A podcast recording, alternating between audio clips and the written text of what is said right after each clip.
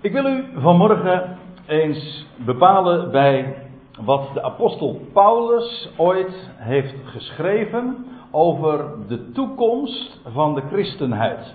En met de christenheid bedoel ik het getuigenis van het christelijk geloof, de verzameling beleiders die uitgeeft zich uh, uitgeeft uit te komen voor, voor de naam van Christus.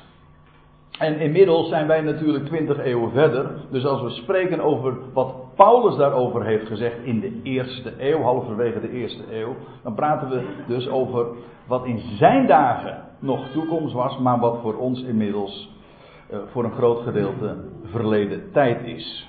Daarbij ga ik er ook nog even van uit, maar dat is nu niet mijn onderwerp, dat de, de dag aanstaande is dat die periode van het Christ, de, christelijke era, dat hele tijdperk van de christenheid, bijna ten einde is. Ik heb het als titel meegegeven: De gezonde leer niet verdragen. En dat is een uitdrukking die ontleend is aan 2 Timotheus 4. Daar gaan we straks ook inderdaad nog naartoe. En ja, de ondertitel is nou niet bepaald vrolijk. Want zo optimistisch als het goede bericht is en zo vrolijk en blij. Want ja, wat, wat wil je nog meer? Er is een God die, die werkelijk God is. Hij plaatst alles, hij brengt alles tot een goed einde. Dat is geweldig. Ja, maar juist dat evangelie, dat goede bericht van de gelukkige God. Daarvan zou je verwachten dat wordt in de christenheid, in de kerk in het algemeen verteld. Dat zou je denken. Maar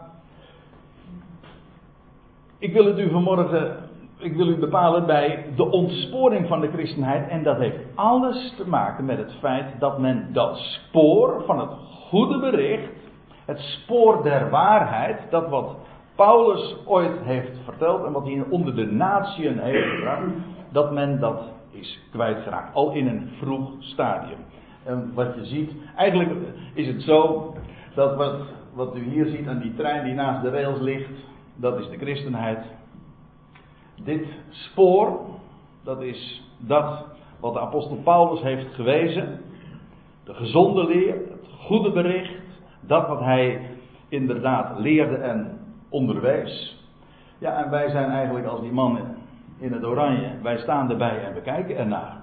We zien aan de ene kant het spoor. En dat is het allerbelangrijkste natuurlijk. En we stellen tegelijkertijd vast hoe je ook ontspoord kunt raken. Namelijk door dat woord los te laten. Over de ontsporing van de christenheid. Nou, laat ik het dan zo doen. En uh, meteen al in aanvang zo naar voren brengen. Ik bepaal u vanmorgen bij twee passages. In de eerste plaats bij 1 Timotheus 4. Beide brieven dus aan, van, van Paulus aan een medewerker van hem, een jonge medewerker. Over zijn achtergrond, daar lees je al in het boek Handelingen. Maar in de eerste Timotheusbrief, hoofdstuk 4, daar lees je al dat Paulus aankondigt dat in latere perioden er een ontsporing zou zijn. Men zou afwijken van spoor. De tweede Timotheusbrief laat zien, en dat is, die is geschreven vlak voor Paulus' terechtstelling. Het is echt zijn geestelijk testament. Hij zegt dat ook in trouwens ditzelfde hoofdstuk. Het is het laatste hoofdstuk van die brief. En dan zegt hij ook dat het uur van zijn verscheiden nabij is. En hij zou als een plengoffer geofferd worden, hoe, het dan ook maar geformuleerd wordt. Hij zou geëxecuteerd worden. En Paulus drukt zijn medewerker een aantal dingen op het hart. Die tweede Timotheusbrief is zo geweldig aangrijpend, duidelijk, krachtig. En het is sprankelend, omdat Paulus buitengewoon blij is met dat wat hij vertelt. En tegelijkertijd zit daar een hele droeve ondertoon in. Namelijk, dat begint al in het eerste hoofdstuk van die tweede uh, brief. Dan lees je dat hij zegt in hoofdstuk 1, vers 15. Ik heb er nu geen diaatje van, maar u moet het maar eens nalezen. Dan zegt hij in hoofdstuk 1, vers 15. Allen die in Azië zijn. Dat terrein waar hij, nou ja, Azië, dat is, dan denk ik niet aan een werelddeel, maar dan denk ik aan een deel in het huidige Turkije. vroeger Klein-Azië. Nou, in ieder geval, daar had Paulus met vrucht gearbeid. Een hele rits van ecclesia's waren daar ontstaan. Maar dan zegt hij aan het einde van zijn leven, vlak dus voor zijn executie, zegt hij: Allen die in Azië zijn, hebben mij verlaten. Allen. Alleen dat al. Dat zet feitelijk ook de toon. En dan laat Paulus ook zien hoe dat aan Timotheus, dat hij er niet op hoeft te rekenen dat dat na Paulus heen gaan anders zou gaan. Integendeel, wat Paulus voorziet, is een totale ontsporing van de christenheid. Waarbij het slechts de enkeling is, niet het grote geheel, niet het systeem, niet de christelijke religie, of hoe, hoe je dat ook maar zeggen wil. Dat zou het spoor bijster geraakt zijn. En het zou slechts enkelingen zijn. En Paulus spreekt Timotheus aan. Hij schrijft niet aan een ecclesia. Nee, hij schrijft aan een enkeling. Aan mensen. Persoonlijk. Hij, noemt enkele mensen ook bij namen. Die daarbij zouden blijven. Dat is 2 Timotheus. Nou. Laten we eerst eens beginnen bij die eerste passage. 1 Timotheus 4. En dan lees je dat Paulus dit zegt. En hij begint daarbij ook al met naar voren te brengen dat het buitengewoon belangwekkend is wat hij nu gaat zeggen. Dat begint al in die eerste zin als hij zegt, de, maar de geest of geest zegt uitdrukkelijk, expliciet, met andere woorden, opgelet. Wat, er, wat ik nu ga vertellen. Het is geen uitspraak van Paulus, geen bewering van hem. Nee, geest zegt dat nadrukkelijk. Hoe het zou zijn in latere tijden of in navolgende era's. Kairos, dat is maar niet tijden, maar dat zijn perioden, gelegenheden. In latere tijden, dat zegt hij dus tegen Timotheus, de geest zegt dat in latere tijden sommigen zullen afvallen. Hier is trouwens nog sommigen. En de, blijkens de context gaat het om mensen die onderwijs geven, lering geven. Maar ja, als degene die onderwijs geven, die voorop gaan, die de schade vertellen hoe de dingen in elkaar zitten, als die al het spoor bijstraken, dan kun je wel nagaan hoe uiteindelijk de goede gemeente dat zou navolgen. Maar het begint bij sommigen, de leraar. Hoe sommigen zullen afvallen van het geloof. Het geloof, dat wil zeggen de geloofswaarheid. Dat wat geloofd wordt. Het woord wat hij heeft onderwezen. En dat woord afvallen. Nee, dat heeft niks te maken met lijnen. Maar, en het heeft trouwens ook niks te maken met van een positie afvallen te maken. Het, het Griekse woord dat heeft te maken, met, het heeft te maken met apostasia. Dat wil zeggen van afstaan. Of dat is dus afstand doen van. Het is maar niet een per ongeluk struikelen. Nee, het is echt afstand doen van. En waar doen ze dan afstand van? Nou, van het geloof, de geloofswaarheid, dat wat Paulus had medegedeeld. Hij zegt, Timotheus moet weten dat daar sommigen dan zullen zijn die daar afstand van zullen nemen. Het is, dat zeg ik er nu eventjes bij. Eh, je ziet dat in meerdere passages. Ik bepaal u vanmorgen alleen maar bij 1 Timotheus 4 en bij 2 Timotheus 4. Maar lees eens een keer uh, het boek Handelingen, Handelingen 20. Dan lees je dat Paulus afscheid neemt van de de opzieners, de oudsten, degene die leiding gaven daar in de Ecclesia in Efeze. Daar op het strand zijn ze dan bij elkaar gekomen, het strand van Mileden. En dan, ja, het is een afscheidsverhaal. en Paulus, nou, je leest ook hoe emotioneel het er dan ook aan toe gaat. Want ja, ze zouden elkaar niet meer zien. Dan zegt hij dat terwijl hij daar dus op het strand staat en die, die opzieners aanspreekt, uit uw eigen midden zullen mannen opstaan. Zeg eens tegen dat gezelschap. Uit uw eigen midden zullen mannen opstaan. die de kudde niet zullen sparen. maar dingen zullen vertellen. Ik kan het niet even helemaal goed uh, weer, weergeven hoe het er exact staat. Maar u moet het maar eens nalezen in Handelingen 20. Dat Paulus ook al aangeeft dat wat er in de toekomst gaat gebeuren, over het algemeen, met het geheel, hij heeft niet over enkelingen. Enkelingen zullen er altijd zijn die blijven bij het woord. Maar het geheel zou ervan afwijken. Juist dat was ook de tragiek in die boodschap die Paulus daar aan het strand vertelde. Nou, hier is het ook zo. De geest zegt het nadrukkelijk dat zij zullen afstaan van het geloof. En wat zullen zij dan doen? Doordat zij dwaalgeesten volgen. Of acht geven. Achtgevende op misleidende deceiving spirits. Hè? Dat staat, zegt de Concordant version. Geesten die misleiden. En waarin zit die misleiding dan? Nou, die misleidende geesten, dat ze zullen achtgeven op uh, leringen uh, van misleidende geesten, maar ook op leringen, en betekent in dit geval gewoon namelijk, leringen, onderwijzingen van, ja, de, zegt, de MBG zegt dan boze geesten, maar dat staat er echt niet. Het woord geesten staat er helemaal niet. Kijk, hier stond geesten. Dat heeft te maken met pneuma. Maar hier, hier staat een Grieks woord, dat we allemaal kennen, namelijk demonen. Ze zullen afstaan, sommigen, de sleutelfiguren, de leraars, ze zullen afstaan van de waarheid, van, nee, van het geloof, zo is de formulering. Misleidende geesten zullen ze aandacht aan geven, daarop zich richten. En leringen, onderwijzingen van demonen. Waarbij ik moet zeggen dat het woord demon in het Grieks geen scheldwoord is. Bij ons wel, maar in het, in het Griekse gehoor was dat absoluut niet het geval. Een, een demon of demonen, dat zijn namelijk de goden van de volkeren. De Grieken noemden hun goden demonen. Dat was geen.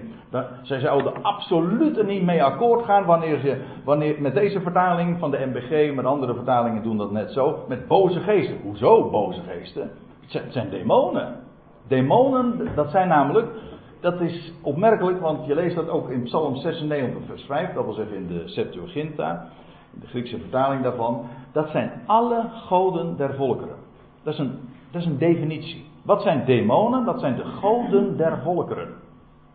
Dat is gewoon neutraal. Natuurlijk hebben wij daar wel een aantekening bij, want er is maar één God.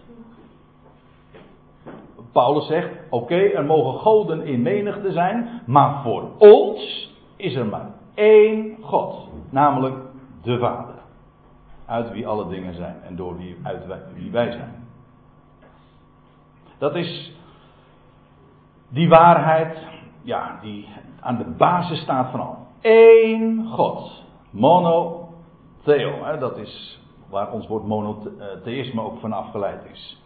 Eén God. En omdat er één God is, is er ook maar één die alles bepaalt en alles in de hand heeft. En dus kan er nooit strijd zijn of conflict of uh, ja, de ene God kan dat wel willen, maar ja, de andere God kan dat weer dwarsbomen. Voor ons geen probleem, er is maar één God. Er is er maar één. Dus de uitkomst staat op voorhand al vast. Er is er maar één die het plaatst, want dat is wat het woord God ook betekent. Maar in latere perioden zouden de sleutelfiguren gaan afstaan van de, het geloof, misleidende geestvolk, leringen van demonen. Dat wil zeggen, dat heeft te maken met de goden van de, van de volkeren. Dat wil zeggen, heidense invloed. Filosofieën, gedachtegoed dat in het heidendom sowieso al bekend was, meer godendom, wel dat zou zijn intrede doen binnen het christendom. En dat zou op een hele misleidende manier plaatsvinden.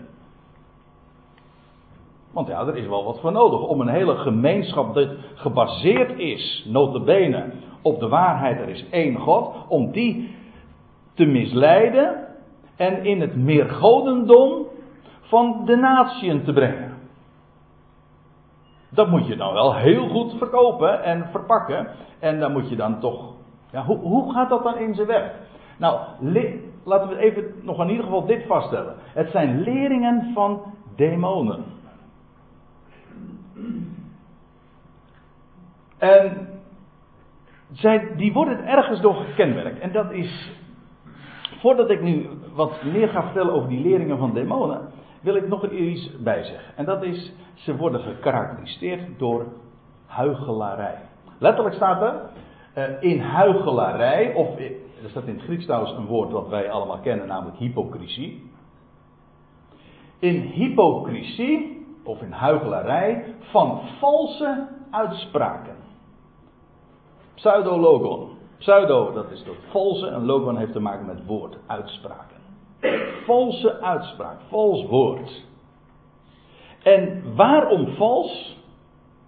Wel, het is huigelarij. Het is het ene zeggen, maar het tegenovergestelde bedoelen. Als je het goed doet, als je dat met intelligentie doet, en let wel, we praten hier dus over die sommigen, die zij, die leren, die sleutelfiguren zijn. Wel, er is inderdaad, er zijn hogere intelligenties nodig om zulk, om, om het voor elkaar te krijgen om mensen zo te misleiden. En dat is, door, dat is huigelarij en dat is heel karakteristiek. En weet je wat ik nou zo opmerkelijk vind? Zij die binnen de christenheid zijn, hebben heel veel moeite, sterker nog, ze zien het niet, om dat te onderkennen. Weet u wie dat veel makkelijker zien? Zij die er buiten staan. Zij die buiten religie staan, die hebben haarfijn in de gaten hoe huigelachtig godsdienst kan wezen. En nou heb ik het even niet over, over islam, of over boeddhisme, of weet ik veel wat. Nee, ik heb het nu over zij die afstaan van het geloof. Dat wil zeggen, dat wat Paulus ooit heeft verteld onder de natie. Hij was de leermeester van de natie. Wel, sleutelfiguren zouden afstaan van de waarheid, van het geloof. En leringen van demonen. En karakteristiek daarin is huigelarij. Het ene zeggen, maar precies het tegenovergestelde bedoelen. En dat mensen nog laten geloven ook. En daar zijn er heel wat van van dat soort leringen. Bijvoorbeeld, men zegt dood, maar men bedoelt een andere vorm van leven. Um, nou, laat, laat, ik, laat ik eens een paar voorbeelden geven. Ik had het net over demonen in God. De waarheid is, en dat is ook wat men zegt, er is één God. Dat zegt de christenheid ook. Er is één God. Een monotheïstische godsdienst. Maar, zeggen ze, die God dat zijn drie personen. Zoiets zou je normaal gesproken, als je weldenkend bent. Sorry dat ik misschien in de oren van sommigen wat, uh, wat uh, of beledigend uitdruk. Maar normaal gesproken zou je zoiets nooit kunnen vertellen. Of zonder gewoon meteen door de man te vallen. Ja, dat kan toch niet? Dat is net zoiets dat ik zeg, ik ben monogaam, maar ik, uh, met, met drie vrouwen. Hm? Dat kun je niet, dat, dat zou, dat, dan zeg je, die is gek. Ja, maar in de christenheid kan dat dus. Dan kan je dus zeggen, er is één God. Paulus zegt, voor ons nogthans is er één God, de Vader. De Zoon is het beeld van de onzienlijke God. De christenheid zegt, er is één God, Vader, Zoon, de Heilige Geest. Drie personen. Al die drie personen kunnen zeggen, ik ben God. Maar één God. Dan zeggen ja, in wezen is het één, maar het zijn drie personen. Kijk, dit is, dit is, dat noemen ze in het Engels de whitewashing. Hè? Een bepaalde leer gewoon zo polijsten, zo mooi maken, dat het toch weer schoon schijnt. Maar het is schone schijn. En als je dan vraagt van, hoe zit dat dan? Dan zeg je, ja, dat is een mysterie. hebben we zelf gemaakt. Het klopt niet. Mensen prikken doorheen en dan vervolgens zeggen ze goddelijk mysterie. Maar men heeft het zelf bedacht. Nou, dit is een typisch een voorbeeld van hypocriete uitspraak. Het ene zeggen, maar het tegenovergestelde bedoelen. Uh, ik zal u nog een voorbeeld geven. Men zegt, ook de christenheid leert dat. Redding is puur om niet. Dat is een basale waarheid. Het is ook geweldig. Om niet, dat is gratis. Genade. Dat is wat om niet betekent. Genade. Je krijgt het voor niks. Dat is redding. Dat is mooi. Dat is dit. Dat is een blijde boodschap. Maar men bedoelt, je wordt gered op voorwaarde dat jij, en ik expres puntje puntje, want dat hangt er dan nog weer van af. Of je nou bijvoorbeeld gaat naar een rooms-katholieke kerk, of je gaat naar een evangelische gemeente, of je gaat, nou ja, maakt niet uit. Maar eigenlijk maakt het niet uit wat men hier invult. De ellende zit hem hier op dit woord. Op voorwaarde dat. Dan is het dus niet meer om niet. Het is het een of het ander. Dat kan nooit allebei tegelijk. Als het om niet is, dan krijg je het gewoon gratis. En dan kun je dus niet vervolgens zeggen: er hangt, er toch een, een prijskaartje aan. Je moet er wel wat voor doen. Maar in de christenheid, daar zijn echt misleidende geesten voor nodig om dat de mensen te laten geloven. Het ene zeggen, het is blijde tijding, het is allemaal om niet, en tegelijkertijd dit. Kan niet.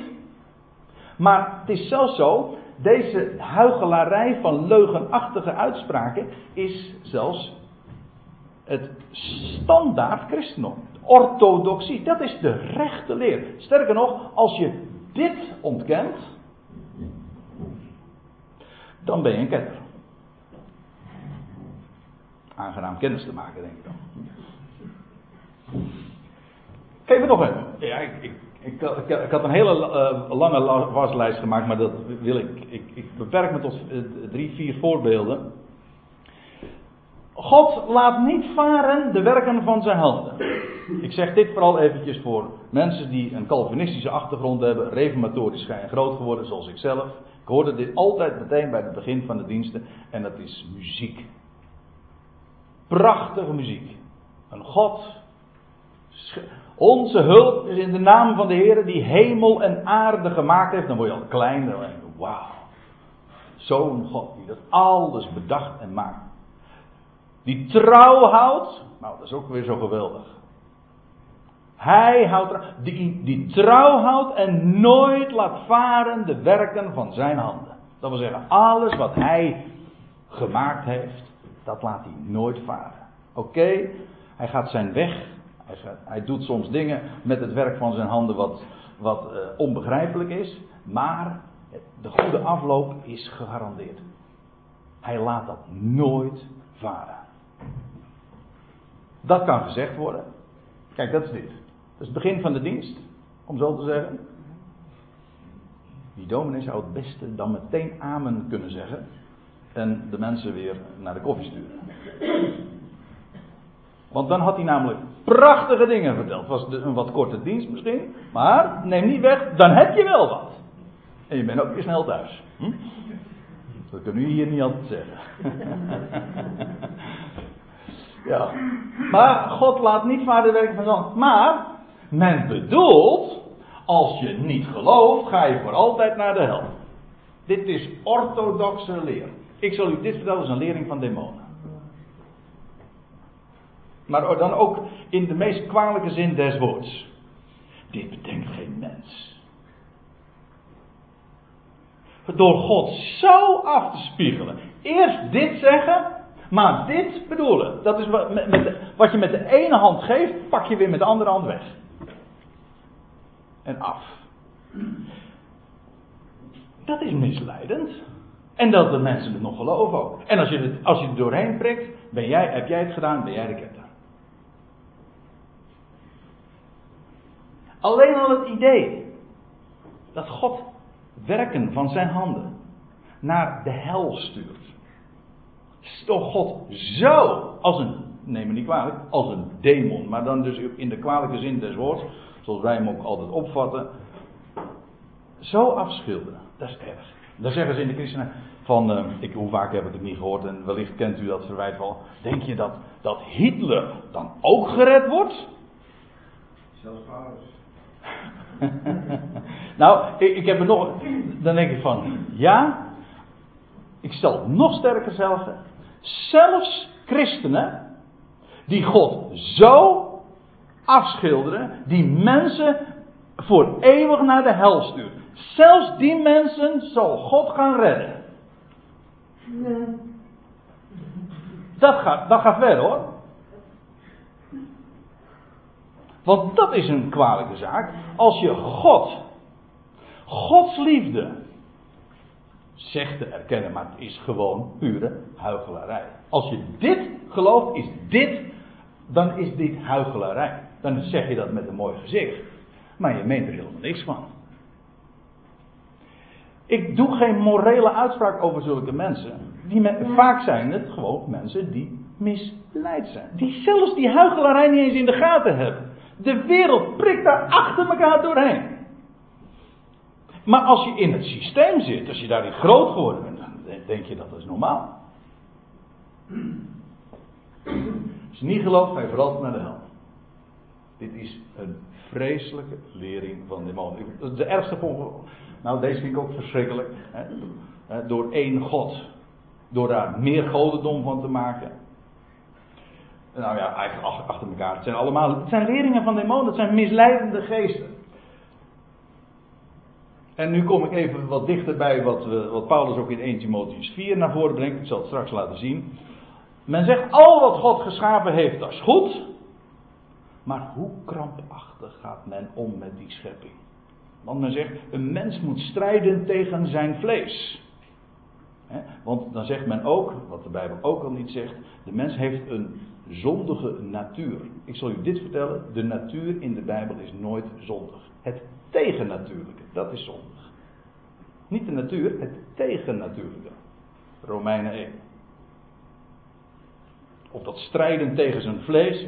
En ook, nou ja, dit is trouwens wel een heel fraai voorbeeld over hoe ook de wereld de hypocrisie weet aan te wijzen. En hoe vaak is het niet in het nieuws?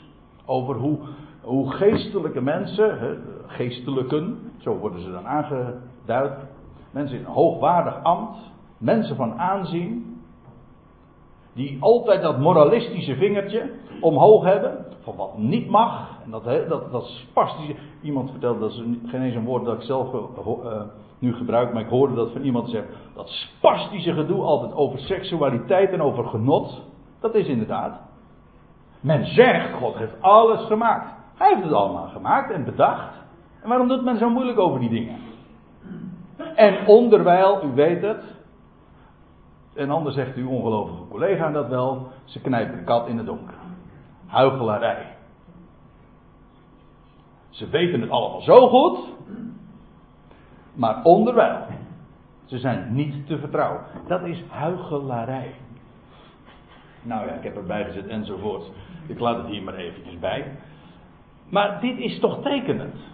Dit zijn hele karakteristieke dingen waarvan, zelfs al weet je niet veel van het christendom of van de christenheid, dan weet je dat dit de dingen zijn die verteld worden, maar tegelijkertijd wordt het, het, omgekeerde, het tegenovergestelde, wordt men uh, ook verteld. En waardoor, ja, als je, als je dan op het moment dat je dit zegt, neutraliseer je dat.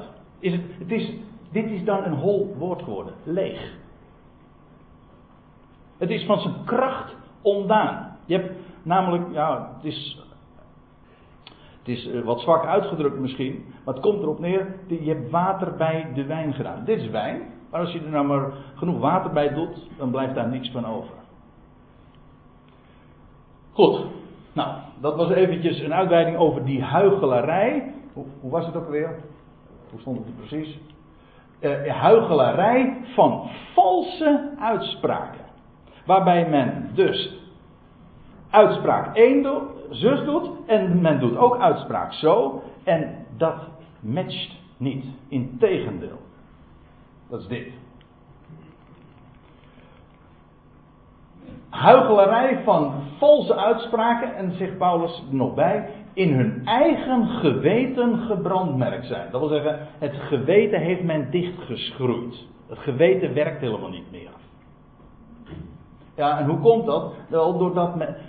Doordat men valse uitspraken uh, volgt. Leugen. Het klopt niet, het is niet waar. Men weet het ook. Paulus heeft het hier dus over degene die dat allemaal introduceren.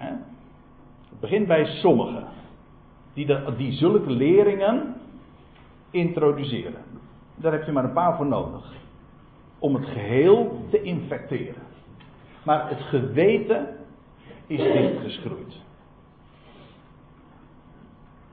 En onderwijl de wereld veroordelen. Terwijl men zelf gewoon licht.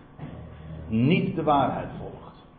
En vooral de, de blijde tijding. Die zou klinken, het licht. De, bedoeld, hè, dat is toch wat het woord is, dat is licht in de duisternis. De wereld is donker en God zendt in, dat, in die donkere wereld een licht over wie Hij is en zijn voornemen, zijn plan, blijde tijding. Dat licht zou stralen. En onderwijl, wat heeft men ervan gemaakt? Totale tegenovergestelde, zodat het echt misselijkmakend is. Huichelarij, leugenachtig. Hoe durft men God zo af te tekenen?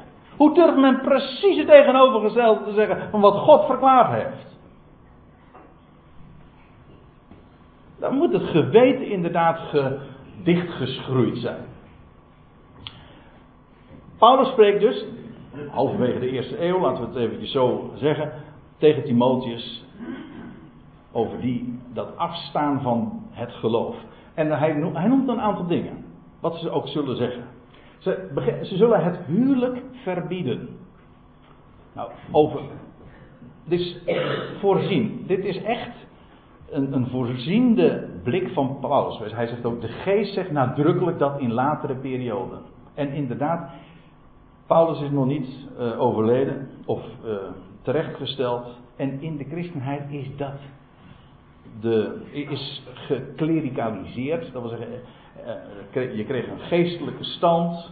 En het gewone volk, dat werd buitenspel gezet. En, boven, en daar kwam bij ascetisme, dat wil zeggen het, het je onthouden van lichamelijke genoegen. Want, want ja, Gods schepping, dat was allemaal maar uh, van lager orde. En het huwelijk verbieden. Dat heb je inderdaad al in no time binnen de christenheid is dat geïntroduceerd. Het verplichte celibaat. Een geestelijke, zij die leiding geven, die mogen niet trouwen. Ze verbieden het huwelijk. Tot op de dag van vandaag is de grootste kerkgemeenschap eh, binnen de christenheid, de Rooms-Katholieke Kerk, is dat nog steeds aan de orde. Huwelijk verbieden. Heeft hele oude wortels. Paulus had het al voorzegd. Het genot van spijzen, of letterlijk de onthouding van soorten voedsel. dus verplicht vasten vaste periode, dat wat een mens wel en niet mag eten en drinken. En in algemeen, dat wat van Gods schepping is, je daarvan onthouden. En Paulus zegt erbij, dat zijn zaken die de God toch ja, heeft geschapen, die God schept. Het is Gods schepping. De God heeft dat geschapen. En waarom? Ja, om geen andere reden dan omdat met dank, dankzegging Uigaris. Dat wil zeggen, met, eigenlijk betekent dat Uigaris, betekent goede genade of uh, goede vreugde. Om dat met vreugde aan te nemen. Gods goede schepping, om daarvan te genieten. Hij maakt het niet voor niks. Om daar je vreugde in te stellen. En hem daarvoor te prijzen. Hij heeft het gegeven. Hij heeft het bedacht. En dat is precies ook de bedoeling. Om met dankzegging te worden gebruikt door de gelovigen, dat wil zeggen door degenen die dat aanvaarden, degene, degene die geloven en die tot erkentenis van de waarheid gekomen zijn. Die de waarheid realiseren, namelijk dat God de schepper is. En hoe durft men dan dat zo weg te zetten van daar mag je als je geestelijk bent geen gebruik van maken. Het is namelijk, ook dat is weer een omkering van de waarde. Juist als je geestelijk bent, onderken je realiseer je je de waarheid, namelijk dat God de schepper is. En dat je dus in vreugde deze dingen mag aanvaarden en genieten. Nou, Dit is 1 Timotheus 4. Paulus voorzegt hier al wat in latere perioden, na volgende perioden, zo zou gaan, uh, zou gaan gebeuren, wat zou plaatsvinden, een afstaan van het geloof. Misleidende geesten, leringen van demonen. En God afschilderen als een, als een, als op een leugenachtige manier. Nu gaan we naar 2 Timotheus 4. Ik eh, breek inderdaad in nu af, want in werkelijkheid gaat het betoog in 1 Timotheus 4 verder. Maar dat zou ons een beetje afleiden nu van het specifieke onderwerp wat we voor vandaag gepland hebben. Ik neem u nu mee naar 2 Timotheus 4. Zoals gezegd, Paulus zit in de gevangenis. En hij was echt niet, zoals ik van de week iemand hoorde zeggen, hij was geen celebrity hoor. Echt niet. Ze wisten hem niet eens te vinden in de gevangenis. En ja, dat, sommige mensen hebben daar misschien een heel, uh, heel ander idee over. Maar Paulus was ineens. Allen in Azië hadden. Verlaat ik, ik teken u al iets over de achtergrond van deze tweede brief. En dan bindt Paulus Timotheus iets op het hart. Ik kom trouwens straks nog even terug op direct vers er aan voorafgaand. Maar ik heb nu even, om, om, om het goed neer te zetten, geef ik de voorkeur aan om nu even bij vers 3 in te zetten. Daar zegt Paulus weer iets. In 1 Timotheus 4 was het nog in latere perioden. Zou men afstaan van de waarheid, sommige sleutelfiguren namelijk, de leraren. Maar hier zegt hij het nog veel sterker. Hier is de ontsporing compleet. Want zegt hij, er komt een tijd, niet mogelijkerwijs, of het zou maar kunnen dat. Nee, het is een aanzegging. Zo zal het gaan. Er komt een tijd, een era, dat de mensen de gezonde leer niet meer zullen verdragen. De gezonde leer, wat is dat? Dat is een uitdrukking die Paulus nog wel eens een keer gebruikt. Met name juist in, de, in die persoonlijke brieven die hij heeft geschreven aan Titus en Timotheus. De, hij spreekt ook over eh, het gezonde geloof. Hij spreekt ook over de gezonde woorden. Dat betekent, dat betekent niet alleen maar dat het uitgebalanceerd is, het, heeft een, het is gefundeerd. Het is ook gezondmakend. Het geeft je ook richting. Je weet waardoor, je, waardoor dat woord zorgt ervoor dat je gezond in je denken bent. En met alle uh, heilzame effecten ook voor het lichaam. Het is gezonde leer. En wat is gezonde leer? Hoe zou je dat definiëren? Nou, gewoon, dat is waarvan Paulus zegt: leer dit. Toch? We hebben in die zin sluit dat wat ik vandaag vertel erg aan bij wat ik vorige week ook naar voren bracht. Toen kwam uh, dit vers ook al even aan de orde. Waar Paulus dus zegt, de levende God die een redder is van alle mensen, speciaal van geloven. En dan voegt hij eraan toe in vers 11, veel en leer dit. En je, het gekke is, maar het ligt dus helemaal in de lijn wat we tot dusver hebben gezien. Als je nu vertelt, als je nu dit leert, dan zijn er buiten. Zijn er buiten. Oh, zegt niet. Oké, je mag binnen de christenheid nog zeggen, misschien dat je het hoopt. Maar als je echt zegt, de schrift verklaart het. Zo is het, niet anders. Elke andere bewering is een, een vertekening, verdraaiing van wie God is. Dan zijn er buiten. Paulus zegt, leer dit, dat is gezonde leer. Dat is niet optioneel, dit zou je vertellen. Dat mensen, eh, maar Paulus zegt, er komt een tijd dat men, gewoon in het algemeen, dat niet meer zal verdragen. In 1 Timotheus 4 was het nog, men staat af van het geloof, van de waarheid. Hier is het al zo, daar was het nog zo, het begon met sommigen. Hier is het zo, men zal het zelfs niet meer verdragen. Men heeft er niet alleen maar afstand van genomen, maar men tolereert het niet eens meer. Men is gewoon allergisch daarvoor geworden. Men kan het niet horen. Dit is wat, wat Paulus zegt. Dus wat hij al meemaakte dat in Azië en dat hij al niet eens meer welkom was in de Ecclesias die, die ooit door zijn woord en prediking ontstaan waren. Moet je nagaan. Nou was Paulus al niet eens meer welkom. En nou zegt Paulus tegen Timotheus: Denk nou niet dat dat straks anders Het wordt alleen maar erger. Massaal. Men zal het niet verdragen. Dus Timotheus weet waar je staat. Dat is, dat is ontzettend elementair. Ook zodat je weet wat, wat je te doen staat. Dat je niet op een akkoordje gooit of je gaat associëren met dat gezelschap. Ja, ze dragen toch de naam van Christus. Ja, maar dat is juist ook kwalijk. Je zou zeggen, dat zijn je natuurlijke bondgenoten. Zij die zich beroepen op de Bijbel, die naar verwijzen, naar Jezus Christus en de Bijbel accepteren. Dan zou je zeggen, dat zijn je bondgenoten. Ja, dat zou je zeggen.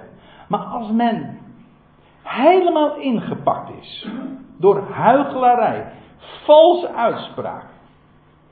En men de gezonde leer niet meer verdraagt. Paulus, nee, dat zegt hij trouwens ook in 2 Timotheus 2. Ik heb juist gisteren een blogje ook over geschreven. Hij zegt, neem daar afstand van. Zij hebben afstand genomen van hem. Neem afstand van hen. Associeer niet mee. Geen ecumene, samenwerking. Nee, afstand nemen. Ze, zal, ze, zullen de gezonde leer niet meer verdragen. Maar omdat hun gehoor verwend is, er staat letterlijk eh, eh, gekieteld. Ze zijn zo gekieteld, ze horen altijd maar lekkere dingen. Leuke dingen, plezierige dingen. Wat, gewoon wat ze willen horen. Eigenlijk maakt het geen bal uit wat ze willen horen. Als het maar iets is wat, wat, wat bij hun uh, emotie, wat bij hun begeerte past. Want dat is precies ook wat er staat. Hun, hun gehoor is gekieteld. Ze, ze horen gewoon wat ze willen horen. En naar hun eigen begeerte zich tal van leraars zullen bijeenhalen. Dat is een wat vrije weergave. Letterlijk staat er: zij zullen voor zichzelf leraars ophopen. Oh, zodat ze, ze zo uh, leraren, mensen uit de kast kunnen trekken, om zo te zeggen: van, Oh, nou, die, uh, we willen dat horen, dan vragen we die. Dat, waarom? Nou, gewoon, dat willen we graag horen. Dat is wat we plezierig vinden. Dat, dat, uh, dat kietelt ons gehoor. Ja. Paulus zegt: Die tijd komt. Een intolerantie ten opzichte van de gezonde leer. In het algemeen. Dat is, dat is de dat is de algemene lijn wat, uh, die dan zal gelden, in die tijd die zal komen. En Paulus waarschuwt Timotheus daar dus voor. Na zijn heengaan, hij zegt, er komt die tijd. Paulus zelf zou inmiddels het aardse toneel binnenkort verlaten. Hij zegt, maar tegen Timotheus zegt hij dit. Dit was dus al, dit heeft zich al ingezet, gewoon in de volgende generatie. Na Paulus. Dit zou de gang van zaken worden. En er zijn en tal van leraars. Het begon nog met sommigen die af zouden staan van de waarheid. Maar uiteindelijk zou het zo zijn dat Timotheus wordt daarvoor gewaarschuwd. Dat men een hele kast vol van leraars. die gewoon precies dat vertellen wat men wil horen. En het is in ieder geval. Als, en het maakt niet uit wat, als het maar niet dit is. De gezonde leer. Als het maar niet de gezonde leer is, dan is alles in wezen goed. En men heeft, er is een, een, een, een, hele grote religie. Ik bedoel, vergis u niet, de christelijke religie. Terwijl Paulus in zijn dagen, het waren, waren maar kleine ecclesia's, feitelijk. Zoals begon, maar dat heeft zich enorm uitgebouwd. Het is de grootste religie, het is nog groter dan de islam. Is, het is een wereldreligie geworden. Geweldig, hè? Ja, dat had u gedacht. Dat is de grootste misleiding. Juist. Het christendom is de, geeft de meest valse voorstelling van God. Meer, nou ga ik nog iets extremer zeggen. Meer dan de islam. Waarom? De islam claimt in ieder geval niet zich te beroepen op Christus. Direct niet, in ieder geval niet direct. En te beroepen op de Bijbel en Paulus.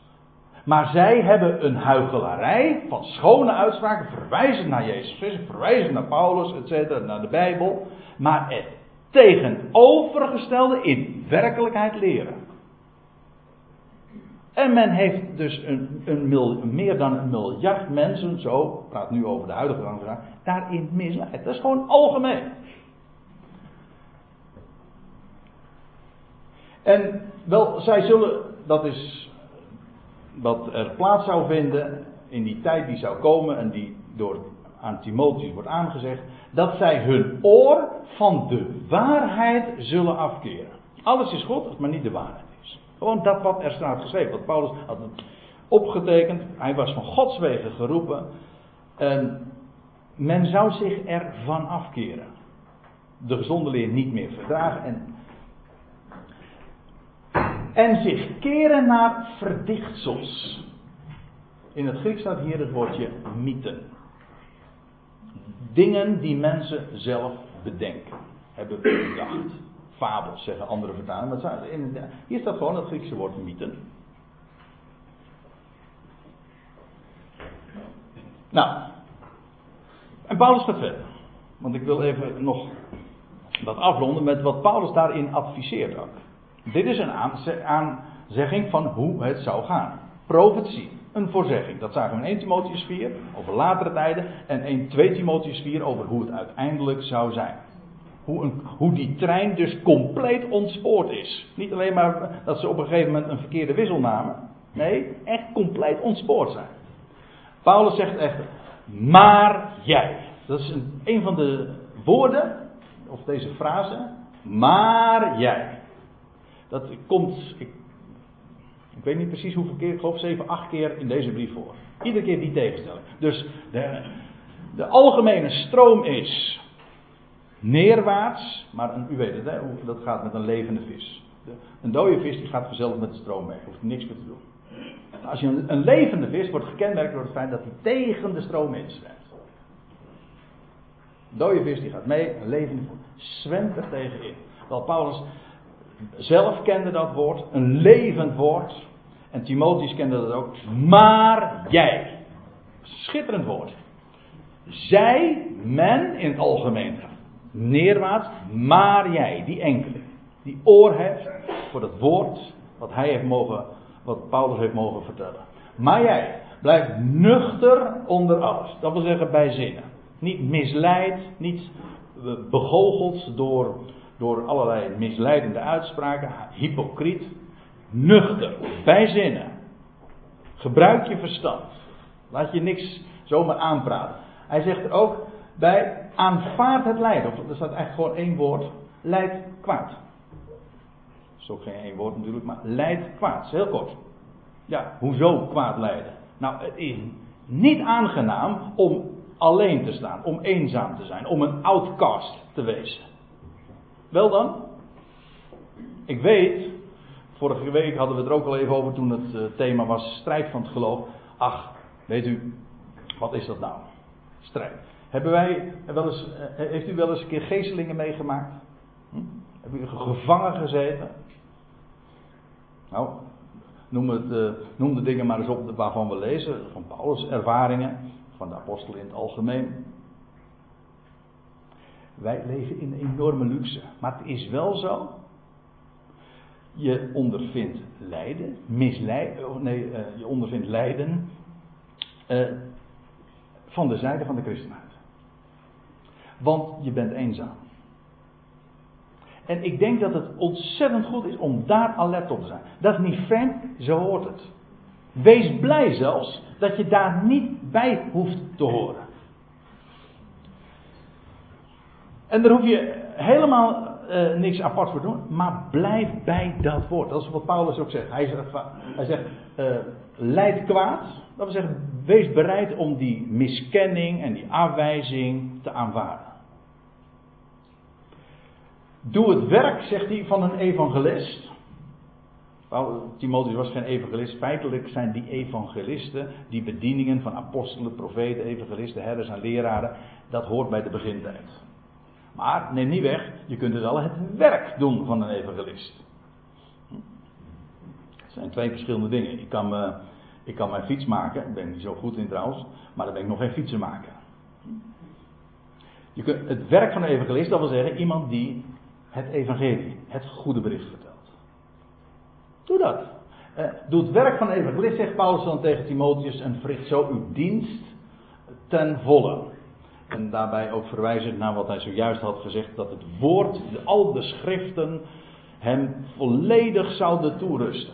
En nou ga ik u even nog meenemen naar het vers, ik heb het al even van tevoren aangegeven. Nog even naar, ik neem u mee naar vers 2. Daar zegt Paulus nog dit er ook bij.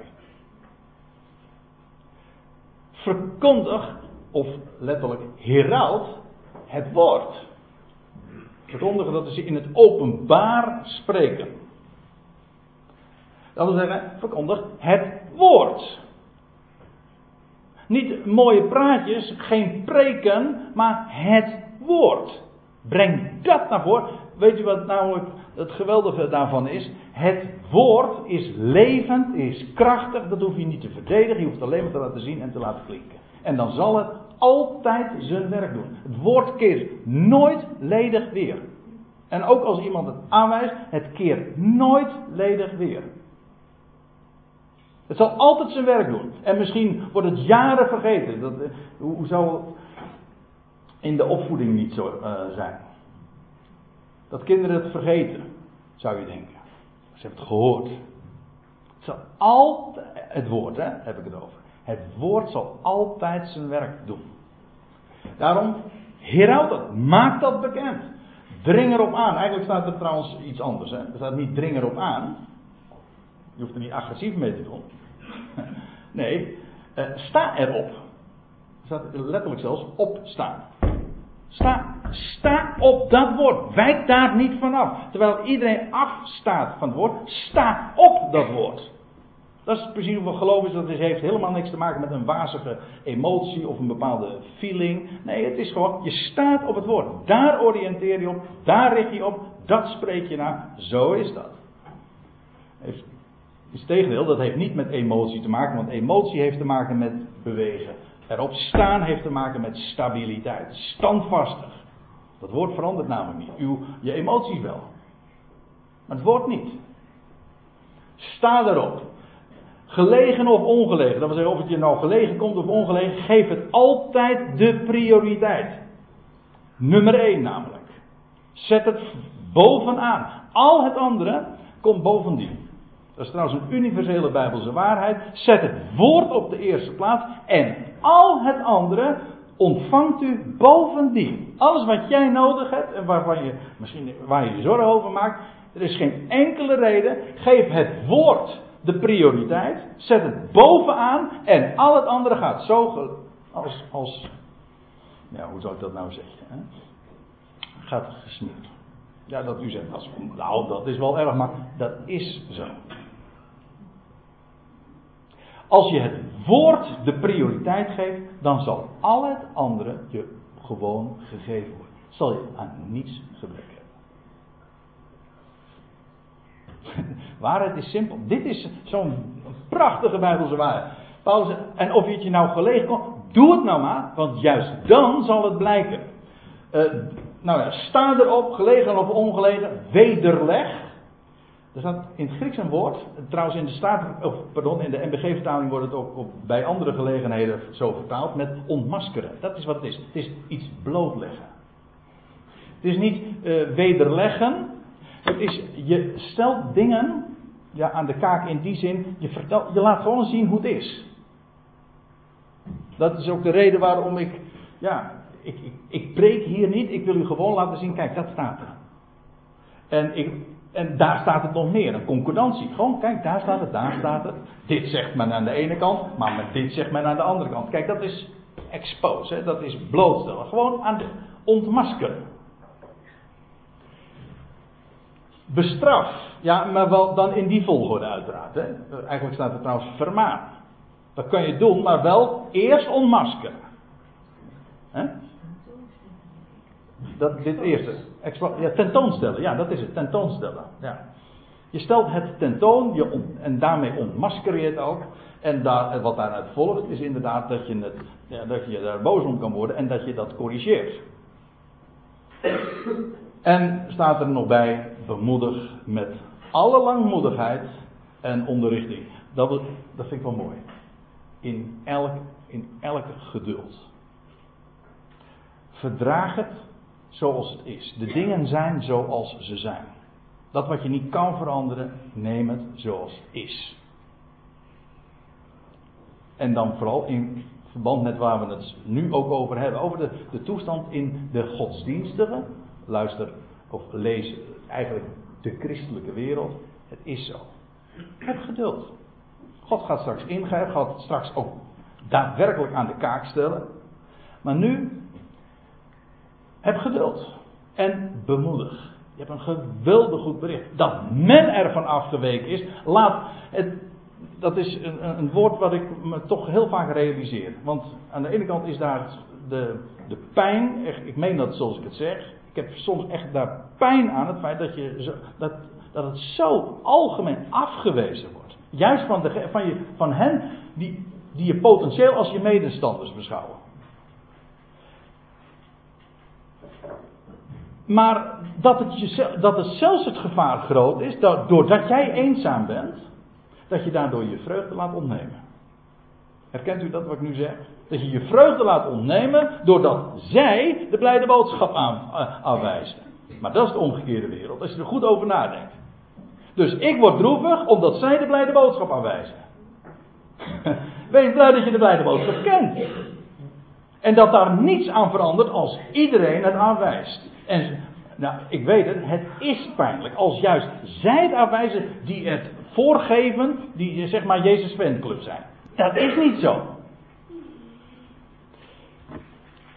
Bemoedig. Dat is een blijde tijding. Heb geduld. Leer het. Word daarin wijs. En, vertel deze dingen.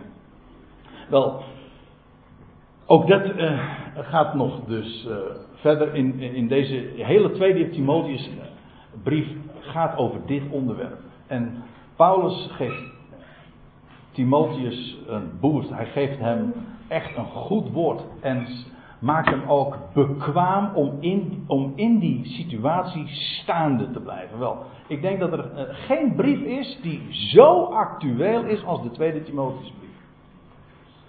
Niets te verwachten van de christenheid, maar des te meer van hem. En in, dat is het laatste wat ik erover wil zeggen.